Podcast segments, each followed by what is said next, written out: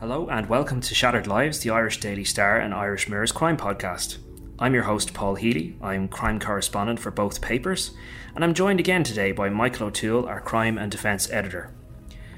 Now, we've met some truly evil people in the course of this job, from infamous gangland mobsters to ruthless killers, and today we thought uh, we'd speak about meeting some of those people, uh, tell you what we made of them, and how we interacted with them.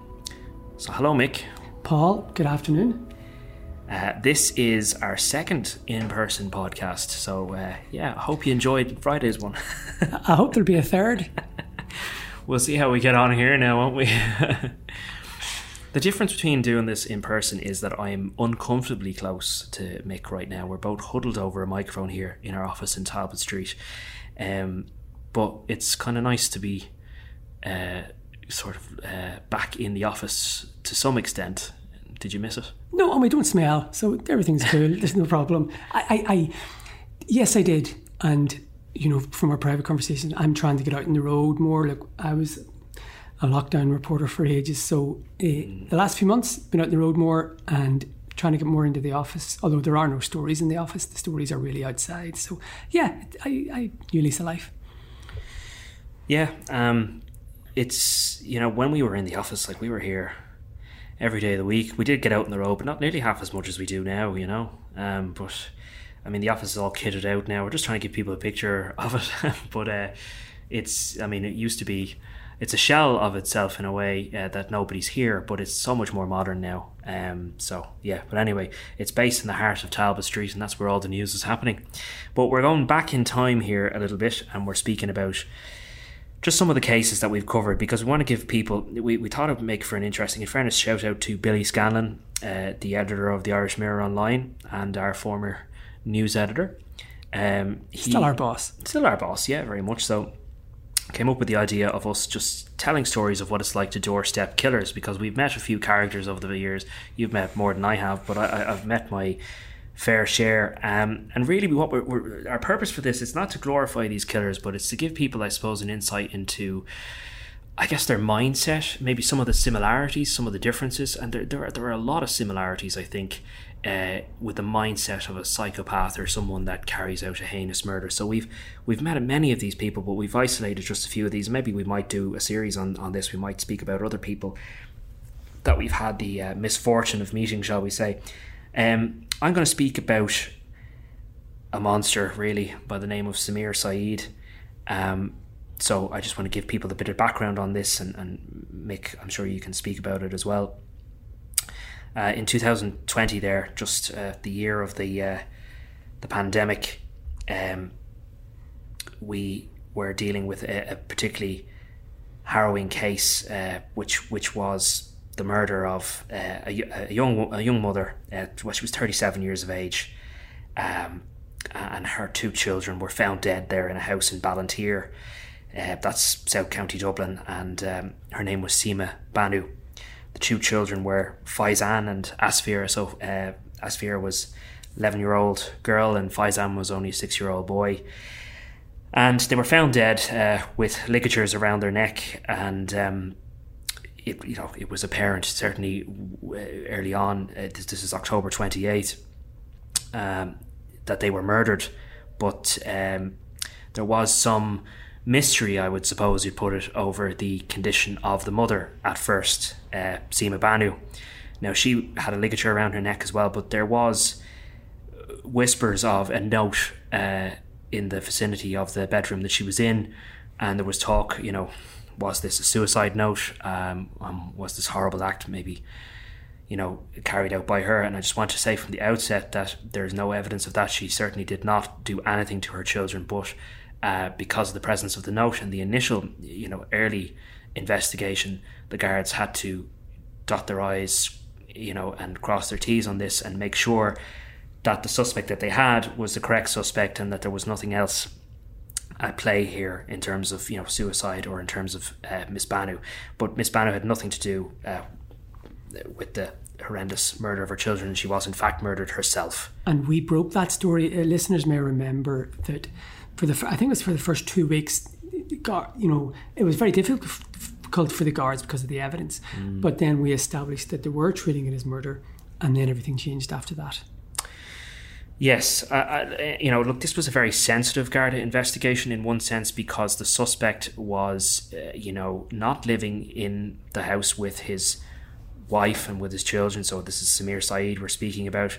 Uh, he was living in another property, and there had been a breakdown of sorts in the marriage. You know, this, these are all facts that we learned over the course of the coming days. Um, and he had been effectively booted out and was living in another property. Um, I actually, learned, I can remember being at the scene and making some inquiries about him because look obviously when these things happen you're looking at the husband right? Mm. what's up with the husband? Where is he? Is he a suspect? And i made some inquiries and i found out that this was the day that they, they we were all standing at the scene and we basically learned that uh, saeed samir had been arrested uh, days prior for an assault on his wife and that he was facing charges in relation to that and that in the in the days uh, in the coming days, he was due to appear in court in relation to her assault. So immediately that was a red flag. I was like, right, okay, there's something at play here. We had to be very careful legally because obviously, you know, at that stage he was a suspect uh, and he, he wasn't even a suspect at that stage. So we had to be very, very careful how we played it. But um, we learned subsequently the Garda investigation was all leading one way, and a very shocking uh, element of it that we learned was that um, Mr. Saeed was uh, on CCTV going to the scene uh, dressed as a woman. So he had himself completely shrouded up, and I'll talk about this again in a minute. But he was he had himself basically dressed uh, in in Muslim attire as a female, uh, covering up his face and wearing sunglasses, getting onto a Dublin bus, and he went out to the house there in Ballinteer um, and so he appeared to be trying to conceal himself. And then when he went into the house, you know, we know now he murdered his wife and his two children. And the, the, the subsequent facts that we learned, aside from the assault case, was that she was leaving him and that she was going back to India and she was taking the children and uh, she was trying to escape him. And sadly, he put an end to that. So this was a meticulous Garda investigation. He was not arrested immediately and we learned where he was and we made a decision to go and doorstep him. We knew that he was a suspect um, and we felt it was in the public interest to get his side of the story. And what shocked me really about this, and we'll talk about this with the other characters that we're going to speak about, was the extent to which he spoke to me. I mean, you're nervous doing these doorsteps, um, but uh, just he just spoke to me. I mean, I, I you know when you do these doorsteps where somebody keeps talking, hmm. and eventually you're like, hold on a minute now, I, am going to have to be the one that ends this. Which you know, because you're you're expecting this person's going to tell me to f off, or not going to want to talk to me, but he went on and on and on and on, and I couldn't believe the extent to which he spoke to me. Why do you think he did that? I think in one sense he he, he was nervous, mm. objectively very nervous, and I think he he just thought, I'll, I'll talk to this person because, well, now the, with the benefit of hindsight, I think he thought that it would benefit him and his side of the story if he, if he spoke. Uh, I was stunned that he spoke to the extent that he did. Uh, I think he was a little stunned, a little shocked to have a journalist called to his door. Mm. And who knows what was going on in his head? I mean, he'd carried out a heinous crime and to an extent i think he was just living in a daze. Like i remember his facial expression was very much like a deer caught in headlights type expression and he just looked totally out of it i would say. Like i can say this now you know like our photographer mick o'neill the, the the angle on the door was very difficult. So we are trying to get a photograph of him obviously. And we knew he was a suspect so we thought it was very important to get a photo of him. Uh, there was no easy angle on the door. So Mick was effectively parked right opposite, like right across the road. And I mean, he was, you know, subtlety had gone out the door, and mm. really, you know, anyone should have been able to see Mick taking a photo. But this guy was just lost in, in his own world that he just didn't see him. He wasn't present. It, it wasn't present. He was just he was he was gone. There was something gone in him. Like he was talking to me, but his his mind was elsewhere. Did his eyes look vacant? Totally vacant, mm. completely vacant. And I'm not I'm not going to read out the whole interview because people can you know check it out from their, themselves. But we, we ran an interview in November of 2020, and he said that people were pointing fingers. Uh, you know, because I asked him. I mean, you know, have people cast suspicion on yourself for this? And he said, people are pointing. He said that people are pointing fingers at him. He said there are certain people who may be misguided. They have misinformation, so they assume things because they do not know the facts. It is easy to point fingers, but it is really hard to be silent and wait for the truth. Didn't know what he meant by that. Um, and he said maybe there uh, there are people there who are not close enough to understand what exactly happened, so I cannot talk on behalf of anybody else. Um, it's easy for people to point fingers, but even I don't know what happened. I am also waiting for the truth. Well, he did. Ah, he's the only person who knew what happened, and you know the guards at this stage we're carrying out a meticulous investigation. As I said, they had him on CCTV wearing women's clothing uh, and trying to cover up every step of the way. Eventually, not long after this interview, he was arrested. Uh, and you might be able to speak about that process of the interview because I believe he, well, we, we know from the reporting at the time that he was speaking, but very much trying to implicate his Yes. wife. And I'm going to say how he was caught because it was a fantastic piece of detect piece of detective work because he planned this murder, as you said. It was a hijab or a burqa. He wore a hijab, I think, wasn't it? He covered his Yes. kind of be an Islamic Muslim woman, Yes. uh, and he was living elsewhere. I think it was a bus. He got up to it. Yeah, so you know, only recently, in fact, uh, I'm going to say it was earlier this year. It was uh, the the inquest uh, occurred for for um, the family, and and uh, we got to hear, I suppose, what would have been the case against Samir Saeed, and we saw for the first time this CCTV footage. Really, re- I mean, it's shocking. I wish people could see it in one sense. It's clear bus footage, Dublin bus footage of him getting onto the bus, sunglasses are set on and covered up. So it was a meticulously planned murder, and I remember at the time look researching Samir Sayed, and he was. I'm going to say he was a telecommunications engineer, wasn't he? He was a specialist He in that sort of thing. So he obviously knew about mobile phone data, cell site analysis. We'll talk about Joe O'Reilly, how he was caught. So he left his phone in his house. He did. So that anchored him at giving him an alibi, mm. anchored him as another place. Mm. But he brought a burner phone with him. Yes. Okay. Now he was caught because he had previously used the burner phone in that house, Yes. and it had connected to the Wi-Fi. Yes. And that was the smoking gun to say that his burner phone was in that house at the time when they got the phone from him. So he was banjaxed. And I think, if memory serves me well, he also wrote, didn't he write the suicide note in the house? I think there was something about he wrote it, they were able to t- place when it was done.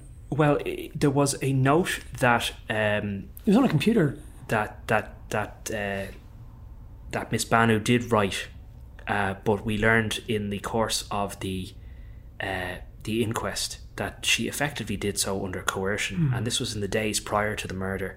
That he had he seemingly had gotten her to write this note, where she said that uh, you know things were her fault and she's sorry, um, and she it, it's quite harrowing, but she did film herself. She sent a video to him, which they recovered from his phone, which was played in the inquest. Um, it was very hard to watch this because this is one of the last clips of her alive. And she is just, you could see how in fear of him she was. So she'd made earlier videos, which she sent to, sorry, they weren't videos that she'd made, they were video calls that she made to her family, which the family actually had recordings of. And in it, she was saying, I'm afraid of him. I think he's going to kill me. I have to get out of here. Very different to the woman who made the video that she sent to him, which is, you know, uh, this is all my fault and I'm so sorry. And effectively, she wrote a letter. I don't, I don't have it in front of me now, but to that effect, which could, I guess, he then used to uh, to try and make it look like she had killed the kids and killed herself. Um, horrendous, really. Uh, you could see the level of fear that she had in him that she wrote that note in the first place. Um, that she was really, really afraid that he was going to take her life, and sadly he did. Another thing he did to try and cover up his tracks was um, he turned on the tap upstairs in the bathroom and basically tried to, um, you know, uh, just drown the whole scene and get rid of any kind of forensic evidence. Um, that didn't really work in his favour in the end. So he was a cold and calculating killer.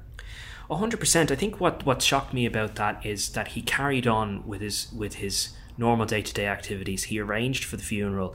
The family in India did not want. I mean, they suspected him immediately, obviously because of the conversations that she had been having with them on WhatsApp and video calls, and they, you know, in their tradition. Um, it's very sacred about the, the period of time that you have to be buried. And so um, Samir Saeed, as the next of kin, and at this point he hadn't been arrested, he had every right then to go and to have the funeral take place here and to have them buried in the Newcastle Cemetery. We went to that funeral. Uh, Muslim funerals are something else, so you get to attend, and we were invited up to the burial site, and we went up and we. I watched him uh, bury his children. He got into the grave with them and put on this show and we can say it now you know he put on this this show he's sobbing over them and kneeling over their bodies and just you know uh, in hindsight it's incredible that you know this is the man responsible for taking their lives and he was there in the grave with them. And the family really didn't want them buried there but that's what happened. And you know that that's where they'll remain because they believe in their tradition you know they've moved on now to another place. And th- this is the reason why Billy men- Billy Scanlon mentioned talking and why I'm keen to talk about it. Unfortunately, killers do not have the mark of Cain on them. Do you know what I mean? They mm-hmm. are, there's no obvious sign that they murdered someone. So you're talking to a normal human being, and you were talking to Samir Sayed. Now, he killed three people, maybe a week before you spoke to him, two weeks. Mm-hmm. But on the outward, I'll talk about about all the other killers there is nothing there is no mark on him there's no horns on him it's just a normal person well as i say apart from the the, the vacant mm. stare look in his eyes i mean he carried about i mean we we observed you know what he was up to he went about his his day walking up the streets going shopping and just you know trying to to put on a performance as i say i guess but you know it's that vacant look in his eyes and i i knew when i was interviewing him you know, I had a strong suspicion. I was like, this guy has murdered his family. I'm interviewing a killer here. You know, obviously he hadn't yet been charged, but there was just something. Um, there was something uh, I can't quite describe it, but there was just this feeling, you know, of disingenuous, disingenuous sort of behavior from him. I mean, I would say it took about 20, 20 minutes into the conversation before suddenly he started to cry, and to me they were like crocodile tears. You know, I mean, it's like as if he was trying to cry on cue. He was saying a lot of very devastating things, but he you know, he totally vacant, as I said. He then kind of started to cry, um, said things like, I've lost my family. Uh, I wake up believing that this could just be a bad nightmare. I wake up believing, I, I wake up and everything is over. Um, you know, he said, they're gone from this world, but they're not gone from me. I see them every night in my dreams. No wonder. Know, yeah, no wonder. Um, I mean, he was ruthless, and he assaulted her back in India as well. Uh, there's a there's a history of abuse there. Sadly, she was totally in fear of him, and I think the most de- depressing part about it is that she was trying to escape him. Mm-hmm. But did he assault her in, they in Dubai or the Middle East somewhere? I think he assaulted her there as well. You could be correct. I know that he did in India for certain. Mm-hmm. Yes. Um, I just think that's the saddest part about it is that she was done with him. She was trying to escape, and he would not let her. The end result of this is that the guards were taking a prosecution against him, and the week before the trial happened, he killed himself in his prison cell. Um, so the family never saw justice in one sense. Um, and we, we we only heard, I suppose, the harrowing evidence against him in full at that inquest earlier this year, where we saw those videos of uh, Miss Banu and the children, uh, just shocking stuff, where she was in total fear of him. Um, yeah, and then that that footage of him. I mean, I in a way, I think people should see that footage because you could see, you know, how he tried to pull off the perfect crime. The arrogance of the man, you know, the the, the true arrogance of him is is displayed in that CCTV footage. Because while he did cry to me and say they're in my dreams and all this, and maybe some of that was genuine because maybe he was haunted by what he did. Uh, the the the true man was that guy on the bus covering himself up. That guy with the crocodile tears burying his children against the wishes of the family and carrying on as though he hadn't just murdered three people. There's got to be something psychologically wrong, and we'll talk about that with the other persons. Um, you've met a couple of characters as well over the years, and you, you want to talk about Paul Hickey. Yes. So Paul Hickey um, is one of the most memorable interviews I I've carried out, and actually, strangely enough, Billy Scanlon was was involved in that. He was the first person I rang after the interview. rang him from Spain. Essentially, there was a lady called Celine Conroy, uh, was married to Paul Hickey, and they had a couple of kids, and they were in Alicante in Spain. I think it was 2006 or 2007. Yeah. And he, he essentially beat her to death in front of the children, very young kids. Uh, give her a horrible, horrible death. Thirty, you know, thirty-five different attack blows, shall we say? It was really, really bad. So, in two thousand and eight, he went on trial in a place called Elche, which is near Alicante, quite a big town. I remember being in the court. So he got done, and I think he got fifteen years or twelve years, something like that. He was done, but in the court, it was very strange he started winking over at me. There were maybe five or six Irish journalists there, and he started winking over at me and started going, oh, "How's it going? How's it going?" I don't know how. Maybe he recognised me or something. And I um, gave my card. I won't say who to give it to, but I gave it to somebody in the court to pass it on to him who was in contact with him. So he was convicted and jailed.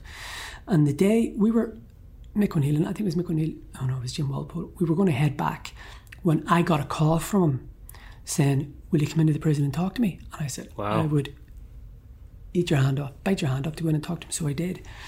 And I interviewed him for about an hour. And he sat across from me. And it's, you know, you see it in the American movies. It's enclosed and there's a glass pane, heavy glass between us. And we were speaking mm. on, a, on a phone to each other, but we're mm. sitting this close. And he was. And he told me about the whole thing.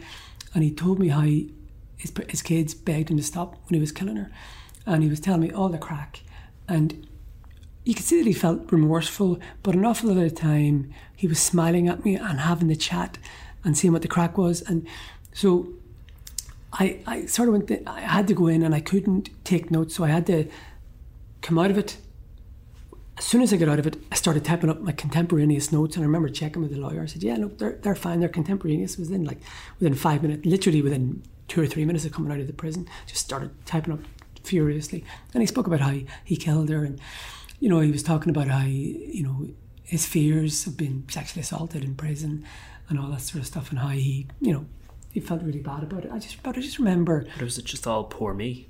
Um, no, he he did talk about Celine a lot. He did talk about his guilt a lot, um, but it was a wee bit self-centered. Maybe, yeah, maybe there was the poor mouth on him. But I learned subsequent to that because I was in contact with someone who was close to him that his mental health deteriorated significantly while he was in prison, and he's he's back in Ireland. And I know a paper got a, a grab picture of him about three years ago, and he has completely changed. He's lost a lot of his hair. He's grown a big beard. When I was talking to him, he was clean shaven. He had a crew cut. He looked quite young and quite fit. He was in his, I'm going to say he was in his 20s when he killed Celine. But I sat across from that man probably for an hour, and he talked about how he beat somebody to death in front of their kids. Mm-hmm. And it was the, what struck me was the matter of fact way about how he described killing somebody. Now he was in prison and he was doing his time and he's back here, but just I've never forgotten just the. It wasn't callous; it was casual. Hmm. Do you know what I mean? It, hmm. you there was no fire in his eyes about beating somebody to death. There was no, oh my god! It was just very matter of fact, mm-hmm. and that has always struck stuck with me. Hmm. Do you think that he was genuinely remorseful? Yes, I, I, yes, I think he definitely regretted what happened, and he regretted Celine's death and murder, and he regretted what happened to him.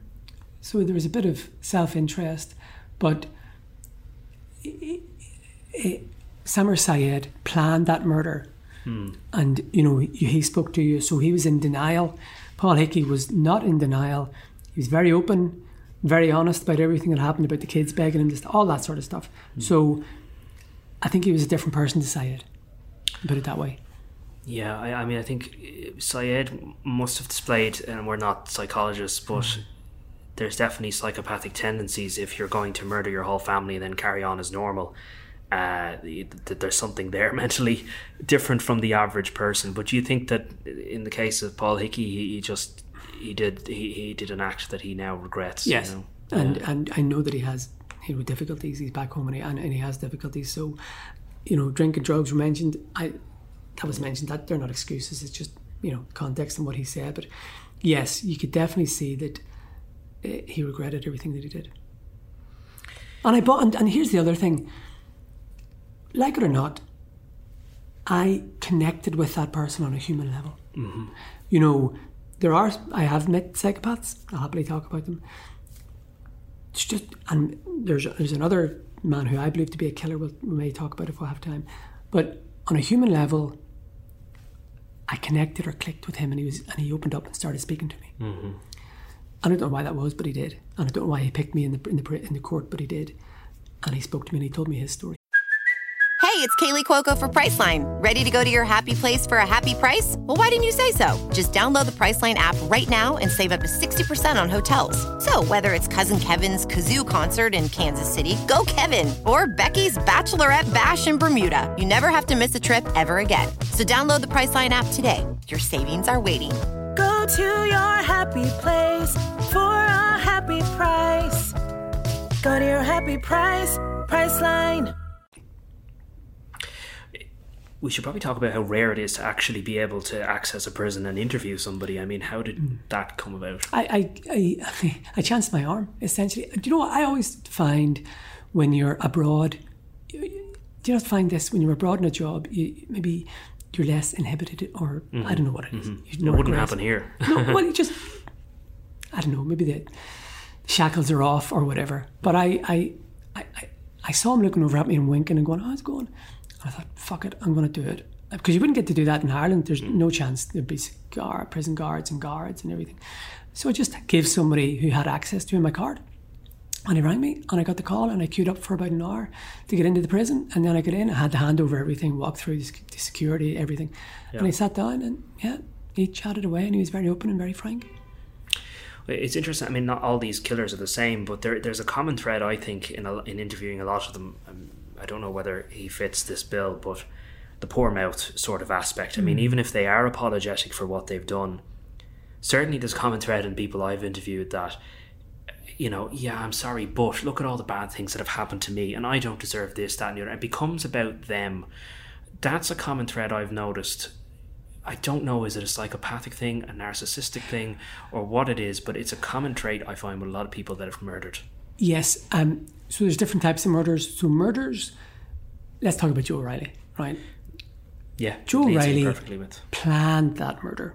And it was the first real definition of a psychopath. A psychopath has a lack of empathy. So, in other words, it's all about what he can do. So, he wanted Rachel Callaly, his wife, out of the way because he was in a relationship and all that sort of stuff. So, he viewed her as an obstacle, not as a human being. And that's a lack of empathy. And that's what a psychopath is someone who has no empathy. So, um, I, was, I was just telling you off air, to talk about O'Reilly he would walk. We, we did that trial, to, uh, 2007. What a massive trial it was every day, and he was convicted on a Saturday.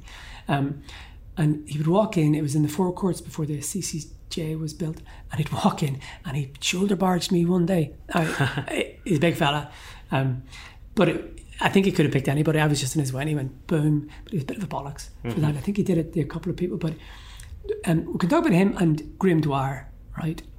But th- th- there's a similar thread between both men. Now, both men, plan, in my opinion, both men planned the murders and they're and they're done and dusted, and that, that's grand.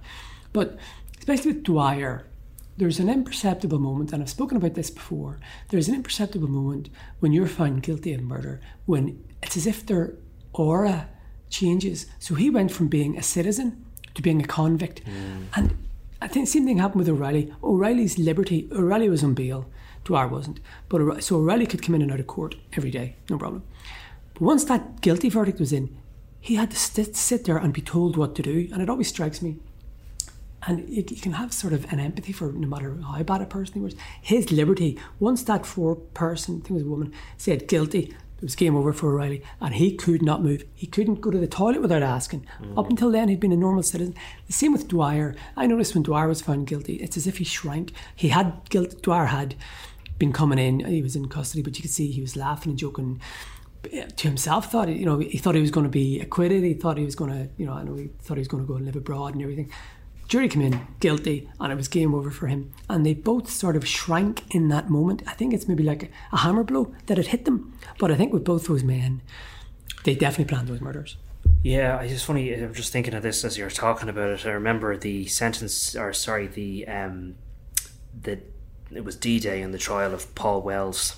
Uh, Paul Wells uh, murdered his former best friend, um, uh, Kenneth O'Brien. And uh, he then chopped up his remains with a chainsaw. He pleaded not guilty. He was found guilty of murder. I remember being in court the day that he was convicted, and uh, that that's a similar sort of thing. He shrank. Uh, he was a very normal-looking person. That's what strikes me about him, is that uh, he just looked like a normal person. You wouldn't look at him twice. He, you know, he was dressed in a suit and he was, you know, just looked like everybody's average middle-aged man. But what he carried out was so heinous. Uh, it's hard to imagine someone like him doing it. But the moment that he was convicted, he just looked a hell of a lot smaller. And his actions subsequently, you know, he pleaded not guilty, but uh, he's since apologised. And, and, and I think even at the end of that case, he said sorry to the family. So he'd lost his, you know, his battle, and he kind of accepted then. You found me guilty. I'm Hands sorry. up. Hands up. Hmm. But his arrogance the whole way through the trial was thinking he was going to get off. But do you think that's arrogance is a sort of self protection and self delusion? Because if he goes in with the mindset, I'm banjoed here, I wonder, you know, he has to, he or she charges murder if they're fighting it, as most people do, you know, he or she has to protect that innocence because, you know, the jury are looking at him or her. So you maybe reality strikes and you're deflated and you go, I don't have to fight. I don't have to put up this front anymore. Yeah, it's interesting. It's it's it, you know we talk about that arrogance. I, I'll, I'll speak about another fellow I wanted to speak about, which is Anton Mulder. Um, I don't know if you covered this case, but Yeah, uh, yeah, yeah. It was uh, it was the uh, a- a fast food restaurant manager. He was, In- yeah. Was it was it Ashbourne or Dunboyne or somewhere? Uh, he's he's originally from um, South from Africa. Oh, Dunshaughlin. He's from South Africa, yeah, yeah, yeah, yeah. originally Dunshaughlin, County Meath. Uh, similar to Joe O'Reilly uh, in that he murdered his wife. He's a he's a wife killer. The differences, though, are interesting um, because he's a free man. Um, he's free after just 15 years in prison for his for the murder of his wife. Uh, he murdered his wife, Colleen uh, Colleen Suzanne Mulder, on the 17th of December 2004 in Dunshaughlin. Um, and he was released uh, just there during the pandemic 2021 learned of his release and learned that he was living down in a house in Tinahely in Wicklow. We went down and we doorstepped him. Again, this is another one where I kind of thought someone's going to shut the door on me or tell me to F off. Uh, again, we spoke for probably half an hour and then I made my excuses and I left. Uh, Anton Mulder would have probably talked to me for two days if he wanted to. Um, in a way, full of remorse, uh, you know, when I asked him, Are you sorry for the murder of your wife? He said, Oh, of course I am. But he was very much of the view that he served his time. But I, what I thought was the most interesting part of that interview was that he moaned about himself a lot. It's like, yeah, sorry for what I did, but now, you know, look at me, I'm living in this squalor in this in middle of nowhere and poor me and I have no friends and I can't get a job. And he actually said that he would rather go back to prison Wow. which stunned me because I was like, you, "You're so lucky because you're you're a murderer. You you're serving a life sentence, but you've been freed after 15 years." Because he was well behaved behind bars, he did all the courses, and he admitted his guilt. That's the most important thing. It's the difference between him and Joe O'Reilly. So Joe O'Reilly will probably serve twice what Anton Mulder has served because he refuses to engage and infu- refuses to admit his crime. Um, and Anton Mulder actually met Joe O'Reilly, uh, or did he? No, sorry, he spoke about Joe O'Reilly, and he, you know, he was he had a great opinion on Joe O'Reilly. He felt that you know he, he hasn't fessed up to what he did, so he deserves to stay in there. That was his view. But he said he had buddies in prison. He enjoyed playing pool with them, and he had things to do in prison. Whereas on the outside, he had nothing. But that that's why I thought he was interesting to bring up because I thought he had such arrogance, in spite of you know you've got out of prison after such a short period of time. Uh, it was all poor me. Uh, I can't, and he also said I can't leave Ireland. I can't go back and see my family because if you're serving a life sentence, remember he's still serving that life sentence even though he's out So he's out on license. on license. He can never leave this country, and to him, that's a prison sentence. But I, I just thought if he's 60 years of age, he's got his life ahead of him. Uh, I just I reached the quote. He said, "Listen here. Some days I sit here and I go, well, in prison I had a lot of friends, socialising, playing games and pool, and on the outside that's gone. You'd nearly rather be in there with people you get on with and have a chat with. Some days you want to be out, and some days you want to go back." Listeners will go, all right, okay, so he's having the crack in prison. I don't care about. Let them have PlayStations. Let them have Xboxes. Let them have their TVs. The lack, the loss of your liberty, is massive. Yeah. What I keep on saying about you know Joe Riley, sit down. Can I go to the toilet, please, Mister Warder? Yeah, you can. Hmm. That loss of liberty overarches everything. Hmm. Pales Xboxes and all into insignificance. That man was a prisoner, and his liberty. We can all sit here. We've never had. We've never been deprived of our liberty, and it's massive. Yeah, but I just I felt that in that interview that he was looking for sympathy, hmm. and I didn't have any sympathy for him. You know, I, I, I, you know, in one sense, I was appreciative of the fact that he spoke to us and that he told his story and that he apologized to his victim and to his victim's family. But it's strange that that apology is then followed by, but listen to all the bad things that have happened to me. I feel if you're genuinely remorseful, you just wouldn't be moaning about yourself. And as I said, that seems to be one of the common threads of all these people that they do seem to feel very sorry for themselves. there, this isn't a murderer, but I'm going to talk to you about remorse about one person. Um, I was privileged to be in this. I was actually in the judge's chambers. There was a a, a, a man who was sexually assaulted, indecently assaulted as a child, and he, he- it was dealt with in the district court, the old Bridewell court. Okay, and I, I can remember uh, the judge dealt with it in chambers because it, was- it was in camera. So the victim was there, the victim's mother was there, the judge was there, and the criminal was there. And, you know, justice, open justice. I asked the, the clerk, could I get in? And he let me in. And I remember sitting there, and it's one of the most moving things I've ever seen. The, the abuser apologised to the victim. Wow. And he goes, I'm sorry, I'm truly sorry, right? And he was an older man. The victim was a young, is, uh, a lovely man. And the mother of the victim was there. And it's one of the most powerful things I have ever sat and witnessed. And I felt privileged to witness it because that man, the victim, received agency or power by the humility and the abject apology of his abuser. And I certainly felt very privileged there. But I, I, I got that sense, you know, you're talking about self pity. I got the sense that that man's apology was real. Right. And it was, it, it was very emotional being there, actually. Uh, I mean, I suppose that's great to see, and you hope to believe in rehabilitation. But um, uh, there's something about certain individuals, like you're speaking about O'Reilly and Graham Dwyer, and certainly Samir Saeed. There's an extra element there. I mean, with with Saeed, I mean, he couldn't even face justice. He decided to kill himself, you know, out of cow- cowardice, I think. Um, but yeah, you'd hope to believe in in rehabilitation for some people. Yeah, so uh, what I always find interesting is, say with Samir Sayed, okay, um, he killed three people. You spoke to him when he was a suspect, but he escaped justice. So say Graham Dwyer and Joe O'Reilly. They were walking around the streets. People were interacting with them before they were charged and whatever. And they were killers, but they were only called killers afterwards after they were convicted. But there are killers out there who haven't been convicted, and we're going to. talk I'd like to talk about one killer.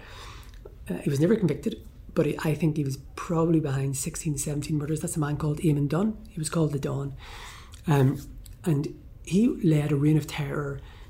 2007, 2006 to 2010 when he was murdered by the Kinahan cartel. Um, and I had an interaction with him. I'd been writing, uh, we, you know, we write about this man because he'd been, as I say, he'd been behind a whole rake of murders. And one day he was in the news CCJ f- for a speeding offence or a motoring offence.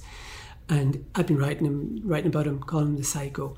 And the key, he, we were in, a couple of us were in court for him, just to, to write about, you know, criminal, whatever. And it was adjourned, and everybody trooped outside. And I was sort of daydreaming, and all I heard was, Are you Michael O'Toole? Wow. I went, I looked up and it was Eamon Dunne. I went, oh fuck. and I went, so I remember a guard telling me, never show fear. Don't antagonize the thing, don't show fear. So I tried to be passive and go, yeah, I am, yeah. And he was, why are you calling me a psychopath? You're saying I'm a killer, right? Oh my god. And everything was through your head. And uh, I was like, no, I, I- I had, but what do you do? and, uh, and he was getting hot and heavy for about 10 seconds. And then he was pulled away by somebody, right? And w- when it was happening, you don't have time to think. But I always remember that day, it was the CCJ at the bottom of Phoenix Park. And I had parked my car up in Phoenix Park itself. Okay. and I remember walking along and I was going up the hill from Phoenix Park, the, the, the, the entrance there at the CCJ, walking up the hill, and my knees gave away because it just started to hit me. My knees buckled. I said, Jesus Christ, because this man, I mean, I know that his gang were taking uh, pictures of journalist cars, and there's a fella who you and I know he had to have serious security because of this. yeah. He was a very dangerous man. He was giving out about the media, and he confronted me, and that was in February. I always remember it was February 2010, and he was shot dead in April. 23rd of April 2010. But just him coming up to me and looking at me and really putting it up to me, and I, I got very nervous.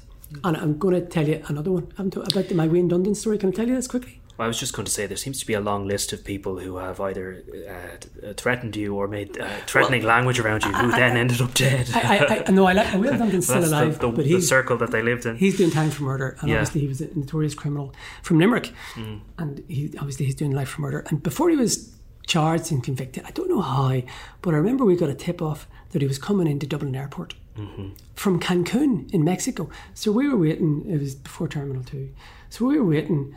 You know, like you'd be waiting for your brother or your family at the at the airport saying welcome home. There were a couple of us waiting for him, and I'll never forget it. He walked out, you know, the week door. You walk out. He walked out and he pirouetted. He, I always, my mind's eye, I can see him putting his right foot forward and then, you know, he didn't even skip a beat. He saw us and turned and walked back out. Okay, but then afterwards, you know, what's, he going to do? He's not going to stay there. So he came out, and he gets stuck into me, and uh, he suggested that I should come up next Tuesday. Right. Okay, and he also politely suggested that I could lose a few pounds Oh my god. in that context. right. But I have, so that's grand. But he did, and he really gets stuck Yeah, into me. look at you now. And uh, I always remember it. So he basically called me a fat, come up next Tuesday. Right? I was going, right, how am I going to handle this? And I just, I didn't react. I just walked along and there's a picture of me holding it. But sure, I'm not fat anymore, so it's grand. But uh, just the venom. And he's in prison. And he's in prison. Yeah, we, you- you've met some characters over your career, um, you know, and I, I, I've I've met some myself, but not quite on the scale of of Eamon the John Dunn. Um, there's someone we're going to speak about at the end of the podcast as well, who's very interesting. But yeah, I just wanted to mention Mick Houlihan, Michael Houlihan, uh, who is himself uh, one of Ireland's longest-serving prisoners um, and killers. And we recently did a story on him, and I, I think he's worth mentioning because he's a unique case. He's somebody that has served 42 years in prison. Uh, and, and why he's worth bringing up is because I think it's an interesting conversation. At, at what point do you release a murderer and say they've done their time? And they were trying to make a decision about Michael Houlihan for some time. He was serving time in Shelton Abbey open prison. It's called an open prison because it's a, it's a relatively relaxed. Uh, it's still a prison, but it's there in uh, in uh, Arklow, and um, you know relative freedom. I mean, they have like a, kind of a pitch and putt course there, and they can walk the grounds, and they get day releases. But Michael Houlihan, I was told, was a very troublesome prisoner a very difficult prisoner to deal with. I mean, his crime, if you were to compare it to some of the other people that are in there, it's not necessarily the worst. It's still murder, but it's not the most heinous uh, in terms of he admitted his guilt. Um, you know, and he was engaging with services, but for some reason or other, they wouldn't release him. And my information was that he was just in prison a bit of a bollocks, that he was difficult to deal with and causing trouble, and so they felt keep him in there. But uh, earlier this year, they they finally decided there in July, so only last month or two months ago, uh, to release him after 42 years. Now, by our calculations, he's not the longest serving. I think there's someone in there that's slightly longer, nearly 50 years in there. Um, but he is he's in the top three people that have ever served the most amount of time behind bars. So we doorstep him. Um, just to, to, to tell people what he's in there for, he murdered a woman in Galway by the name of Mary Kitt. She was a 45 year old woman living on her own uh, in, in Salt Hill in Galway. He murdered her in June of 1980 and uh, he'd been in prison pretty much ever since then. But again, shockingly, happy to talk, yapped away to me for ages, and very apologetic, and very much, you know, I've done my time. I now want to get on with my life. That maybe is one of the few cases where I kind of felt like, well, yeah, fair enough. I mean, 42 years is a long time. And he was apologetic for his crime. He said, I've done a long time, so no one can say that I haven't served enough time. It was 42 years. And he apologised and said, Look, he can't take back what he did. It was a robbery gone wrong, he said. Um, you know, and it's very tragic for them and for the family. And I panicked, and there's nothing more you can do about it. So, look, uh, I think hopefully that's a case of someone can turn their life around. Maybe, hope you know. I mean, he is sixty years of age now. So, you know, um, no, he's older than that. He's he's nearly seventy. Wow. Um, he's sixty eight. So you know, maybe hopefully he can spend the rest of his his free life now, uh, being a good person and uh, can turn his life around. So I think he's one of the exceptions to the rule, in spite of the amount of time that he served in prison. Uh, hopefully, he is a better person now. And so he effectively has served more than double what the average life sentence at the moment is, which is 20 years. So he's done double that more. It's, I mean, that's an extraordinary amount of time. There's very few people. If you if you commit capital murder, that's murdering. You know, I mean, if you murder a Garda, you can be found guilty of capital murder. You get a minimum. uh, You know, Aaron Brady's in there now for a minimum of 40 years. But it would be very rare for anybody else really to serve uh, that amount of time. Yes, but but Brady, there was a, I think there was a case about this. He will get 25% remission, so he will serve 30 years. Well, there you go. So he so he'll be even longer than Brady. He was Yeah. done for the capital murder of Detective Guard Adrian Donohoe. I mean, people know about Malcolm MacArthur. You know, I mean, he he served I think 35 years in there. So it's very exceptionally rare, 42 years. But the last person we want to talk about is Dutchy Holland, and you had some very interesting encounters with him. Yes, it must have been 2005. I think he got out of prison, so he was wasn't he in prison? He was in prison over in England. And he got out. Anyway, we, we went over to Rome. He had uh, Giovanni Di Stefano was his lawyer, legal advisor, and he got out of prison. And we we were at the airport in Rome, and we got him at the airport, and we chanced our arm and see would he do a sit down interview with us, and he did. Himself and Jim Walpole again, and um, I spoke to him again for about an hour, and we put. I asked him did he murder Veronica Guerin, and he said no, but he was lying. You could see in his eyes he was lying, and he. But he, he, he I, again. I, w- I wish it would be it would be better if these people were ogres, hmm. but they're not ogres. Hmm. And Dutchy Holland was an extremely likable, extremely approachable, and extremely talkative man. And I came away thinking, Jesus, why has he got involved in crime? Because he struck me, his image. I, look, I interviewed, or I did the story about the, the Gilligan book, which is out, which has been in the Star the last couple of days. And, um, you know, in that book, Gilligan, who says Dutchy Holland didn't murder Veronica Guerin, Agarda said in court that she believed he did. But Gilligan says that he believes Dutchy Holland killed seven or eight people, that he was a hitman. Okay? So, um, and I was going, and I, my belief and suspicion was that he had murdered Veronica Guerin at the time when, when I interviewed him in 2005. But he was very, very amiable, and I'm going to give you an indication of what he was like. Uh, 2006, December 2006, a man called Martin Hyland was murdered, nicknamed Marlowe. Marlowe, okay. yeah. And he, his gang, he was with Eamon Dunne. Eamon Dunne probably murdered Marlo Hyland, took over the gang. And his gang killed a lady called Baiba Saulite in Swords in November 2006. Really infamous murder. Anyway, Martin Hyland was murdered. And we were at his funeral. His funeral was in Cabra. We went into a coffee shop. A couple of us went into a coffee shop beforehand. And so this is probably a year, maybe more, after I'd spoken to Dutchy Holland. Uh, and we were sitting there, girding our loins, you know, doing a gangland funeral. In mm. fact, I remember at that funeral, an RTE cameraman was hit by a van at it. Oh wow! Okay, and Right. there was a guard investigation. I, I don't don't know if it was a mourner or whatever, but there were lots of bogey people there. We went in our duds, as we as we tend to do. But we went into a cafe in Cabra beforehand, and Holland was there, and he goes, "Oh, Michael, how's it going? How are you? Are you well?" Mm. So that was the sort of man he was. He was very, very approachable and very. I've always, always remembered that, and I've always remembered asking him, "Did he murder Veronica Guerin?" And I always remember his face when he lied. Right. But Do he you was very- believe? but he, yes, but he was. Again, it's this whole point. They don't. They're not ogres. They walk among us. There are killers out there, Paul, who have not been caught. Look at Graham Dwyer. Graham Dwyer had a normal life after the murder of Elaine O'Hara, and it was only the dogged detective work of Dún Laoghaire uh, Blackrock Detect District Detective Unit that nailed him. He would have had a completely normal life afterwards. So they walk among us, and it's only when they're unmasked that we can say they're killers. It's it's fascinating for me. Yeah, a lot of the people we've talked about today are are outliers, unique cases, I suppose. Um, although I suppose Anton Mulder murdering his wife, you know, uh, sadly, femicide is, is the most common, seems to be the most common uh, form of murder in this country, and it happens time and time again. It, it's the most common form of femicide. Most women are killed by their partners or ex-partners. Yes, yeah. Well, if, if if that's what we're reading and hearing about, and it has happened increasingly more. Something like that. Um, we've talked about a variety of people, but would you say that they have anything in common, all of them? Just what you say, self-obsession, uh, self-pity. It's about them. It's rarely about the victim.